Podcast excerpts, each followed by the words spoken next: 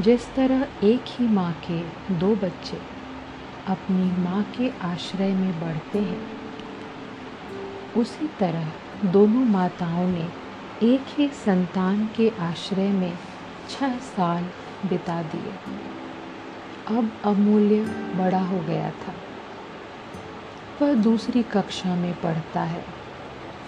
घर पर भी मास्टर लगे हैं। आज रविवार है, स्कूल बंद है। मास्टर पढ़ाकर जा चुके हैं।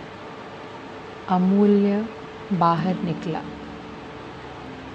अन्नपूर्णा ने पूछा, छोटी बहू, बताओ क्या करूँ? बिंदु अपने कमरे भर में तमाम अलमारी के कपड़े बिछाए, अमूल्य के कपड़े ठीक कर रही थी। आज वह अपने चाचा के साथ किसी बड़े अमीर मुवक्किल के यहाँ दावत खाने जाएगा। बिंदु ने ऊपर देखे बिना ही पूछा, क्या बताऊँ जीजी? अन्नपूर्णा जरा अप्रसन्न थी और इतने रंग बिरंगे कपड़े फैले देखकर जैसे ठगी सी रह गई। फिर बोली, ये सभी क्या लल्ला के कपड़े हैं? बिंदु ने कहा हाँ।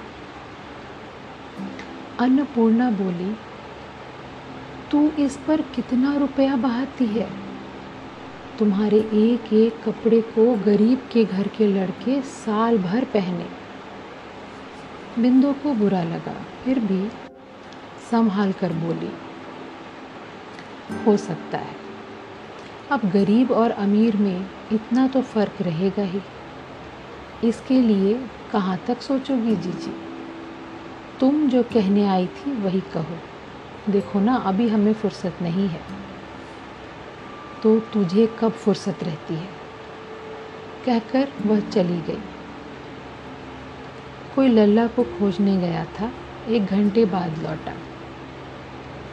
कहाँ था अभी तक? बिंदु ने पूछा। अमूल्य कुछ न बोला।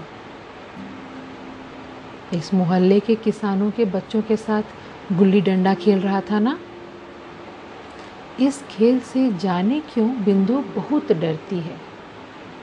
इसी में इस खेल के लिए उसकी इजाज़त न थी। डांट कर बोली, गुल्ली डंडा खेलने के लिए तुझे मना किया था ना? अमूल्य डर से घबरा रहा था। बोला उन्होंने मुझे ज़बरदस्ती ही, क्या कहा? ज़बरदस्ती? अच्छा अभी तो जा, फिर बताऊँगी। कहकर वह उसे कपड़े पहनाने लगी। दो महीने हुए, अमूल्य का जनेऊ हुआ था। उसने अपने घुटे सिर पर टोपी लगाने से इनकार किया, पर बिंदु कहाँ मानने वाली थी? पहना ही दिया। और जरी की काम वाली टोपी पहनकर वह रो पड़ा। तभी कमरे में माधव ने कहा, और कितनी देरी है? और अमूल्य पर नज़र पड़ते ही बोला, वाह, यह तो मथुरा का बाल कृष्ण बन गया है। बिंदु नाराज़ होकर बोली, एक तो वह यूँ ही रो रहा है, ऊपर से तुम भी। अमूल्य ने टोपी फेंक दी और जाकर पलंग पर लेट रहा। माधव बोले लल्ला रो मत चल, लोग मुझे ही तो पागल कहेंगे ना। एक दिन और भी ऐसी ही बात हुई थी। उस दिन बिंदु बहुत नाराज़ थी। आज भी वही हुआ तो चिल्ला पड़ी। मेरे सभी काम ऐसे ही होते हैं ना? कहती हुई गुस्से में उठी और पंखे की डंडी चार पाँच लल्ला को जमा दी। फिर कीमती मखमली कपड़े फेंकने लगी। डरकर माधव चले गए। उन्होंने जाकर भाभी को सब बताया। सिर पर भूत चढ़ा है भाभी, जाकर देखो ना। अन्नपूर्णा ने जाकर देखा कि लल्ला डर से कांपता खड़ा था और कीमती कपड़े उतार कर बिंदु मामूली कपड़े पहना रही थी। अन्नपूर्णा बोली अच्छा तो लगता था बहू, कपड़े क्यों उतार रही हो? बिंदु ने लल्ला को छोड़ दिया और गले में साड़ी का पल्ला डालकर हाथ जोड़कर कहा, मैं तुम्हारे पाँव पड़ती हूँ बड़ी मालकिन, ज़रा थोड़ी देर को चली जाओ। सबों की सलाह से तो उसकी जान ही निकल जाएगी। अन्नपूर्णा अवाक रह गई। बिंदु अमूल्य का कान पकड़कर एक ओर ले गई और बोली, तुम जैसे हो, वैसी ही तुम्हारी सज़ा भी है। अब दिन भर इसी कमरे में बंद रहो। जी जी, बाहर जाओ। मैं दरवाज़ा बंद करूँगी। बाहर आकर उसने साकल चढ़ा दी। दोपहर को एक बज गया तो अन्नपूर्णा से नहीं रहा गया। बोली, बहू, क्या सचमुच लल्ला को भूखा ही रखेगी? क्या घर का उपवास रहेगा? बिंदु ने धीमे से कहा, जो घर भर की मर्ज़ी हो। कैसी बात कहती है रे बहू? घर में एक तो लड़का है, वह भी भूखा रहेगा। मेरी अपनी चाहे छोड़ भी दे। नौकर चाकर भी तो भूखे रह जाएँगे, ज़रा सोच तो। मैं कुछ नहीं जानती। अब अन्नपूर्णा समझ गई कि बेकार बात करनी है। अंत में धीरे से बोली अच्छा तो मैं कह रही हूँ कि बड़ी बहन की एक ही बात मान लो। आज उसे माफ़ कर दो। क्योंकि चिंता से कहीं उसकी तबीयत ख़राब हो गई तो तुझे ही तो भुगतना पड़ेगा। धूप की तेज़ी देखकर बिंदु को शांत व नरम होना ही पड़ा। कदम को बुलाकर कहा, आओ, उसे ले आओ। लेकिन देखो जीजी, मैं आज फिर कह देती हूँ कि आइंदा मेरी बातों में न बोले कोई। नहीं तो बहुत बुरा हो जाएगा। उस दिन इसके आगे झंझट नहीं बढ़ा।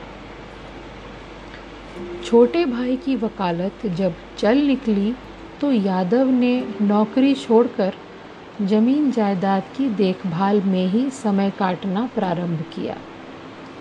छोटी बहू के यहाँ से प्राप्त दस हज़ार रुपयों को ब्याज पर चढ़ाकर उन्होंने करीब करीब दूना बना लिया था। उन्हीं में से कुछ रुपया अलग करके और माधव की आमदनी के सहारे पर और माधव की वकालत से बढ़ती हुई आमदनी के सहारे पर थोड़ी दूर पर एक ज़मीन लेकर बड़ा और पक्का मकान बनवाने का प्रबंध किया था। दस दिन हुए मकान तैयार हुआ था। निश्चय हुआ कि दुर्गा पूजा के बाद कोई अच्छी सी तिथि विचार कर फिर सभी वहीं रहने चले जाएँगे। इसी प्रसंग में यादव ने एक दिन खाना खाते समय छोटी बहू से कहा, बहू रानी, तुम्हारा तो मकान बन गया। अब किसी दिन चलकर उसे देख लो ताकि कोई कसर ना रह जाए। ऐसी बातें सुनने की बिंदु को आदत पड़ गई थी। वह चाहे जितना भी काम में रहती, जब जेठ जी के खाने का समय होता तो सब काम छोड़कर वह दरवाजे की ओट से बैठ जाती थी। अपने जेठ जी को देवता मानकर वह वैसी ही भक्ति भी करती थी। वह बोली, नहीं, कोई कसर कैसे रह सकती है? हंसकर यादव बोले, बिना देखे ही कह दिया। अच्छा तो पर एक बात है। मेरी राय है कि अपने जितने भी नाते रिश्तेदार व स्वजन जहाँ भी हैं उन्हें बुलाकर एक शुभ मुहूर्त में वहाँ चल चले और गृह देवता की पूजा भी हो। बिंदु ने कहा तो मैं जीजी से कहूँगी, वो जो कहेंगी वही होगा। यादव बोले, लेकिन हमारे घर की लक्ष्मी तो तुम ही हो, जो तुम चाहोगी वही होगा। अन्नपूर्णा भी पास ही थी, हंसकर बोली ठीक कहते हो। लेकिन अगर तुम्हारी लक्ष्मी बहू थोड़ा सा शांत भी होती, यादव बीच में ही बोल पड़े। शांत होने की क्या बात बताई? बहुरानी तो साक्षात जगदम्बा है। वर भी देती है और ज़रूरत पड़ने पर जंग भी उठाना नहीं भूलती। यही तो मैं भी चाहता हूँ। देखो ना बहू रानी के आने के बाद से हमारे घर में कोई भी कष्ट नहीं रह गया। अन्नपूर्णा ने कहा, बात तो ठीक कहते हो। इसके आने के पहले के दिनों को याद करके भी लगता है। बिंदु ने लजा कर इस बात को दबाया। बोली, आप सबको न्योता भेजिए। वह मकान काफ़ी बड़ा भी है। किसी को दिक्कत न होगी। चाहे तो काफ़ी लोग भी लोग आकर रहे। यादव ने कहा तो मैं कल ही बुलवाने का इंतज़ाम करता हूँ।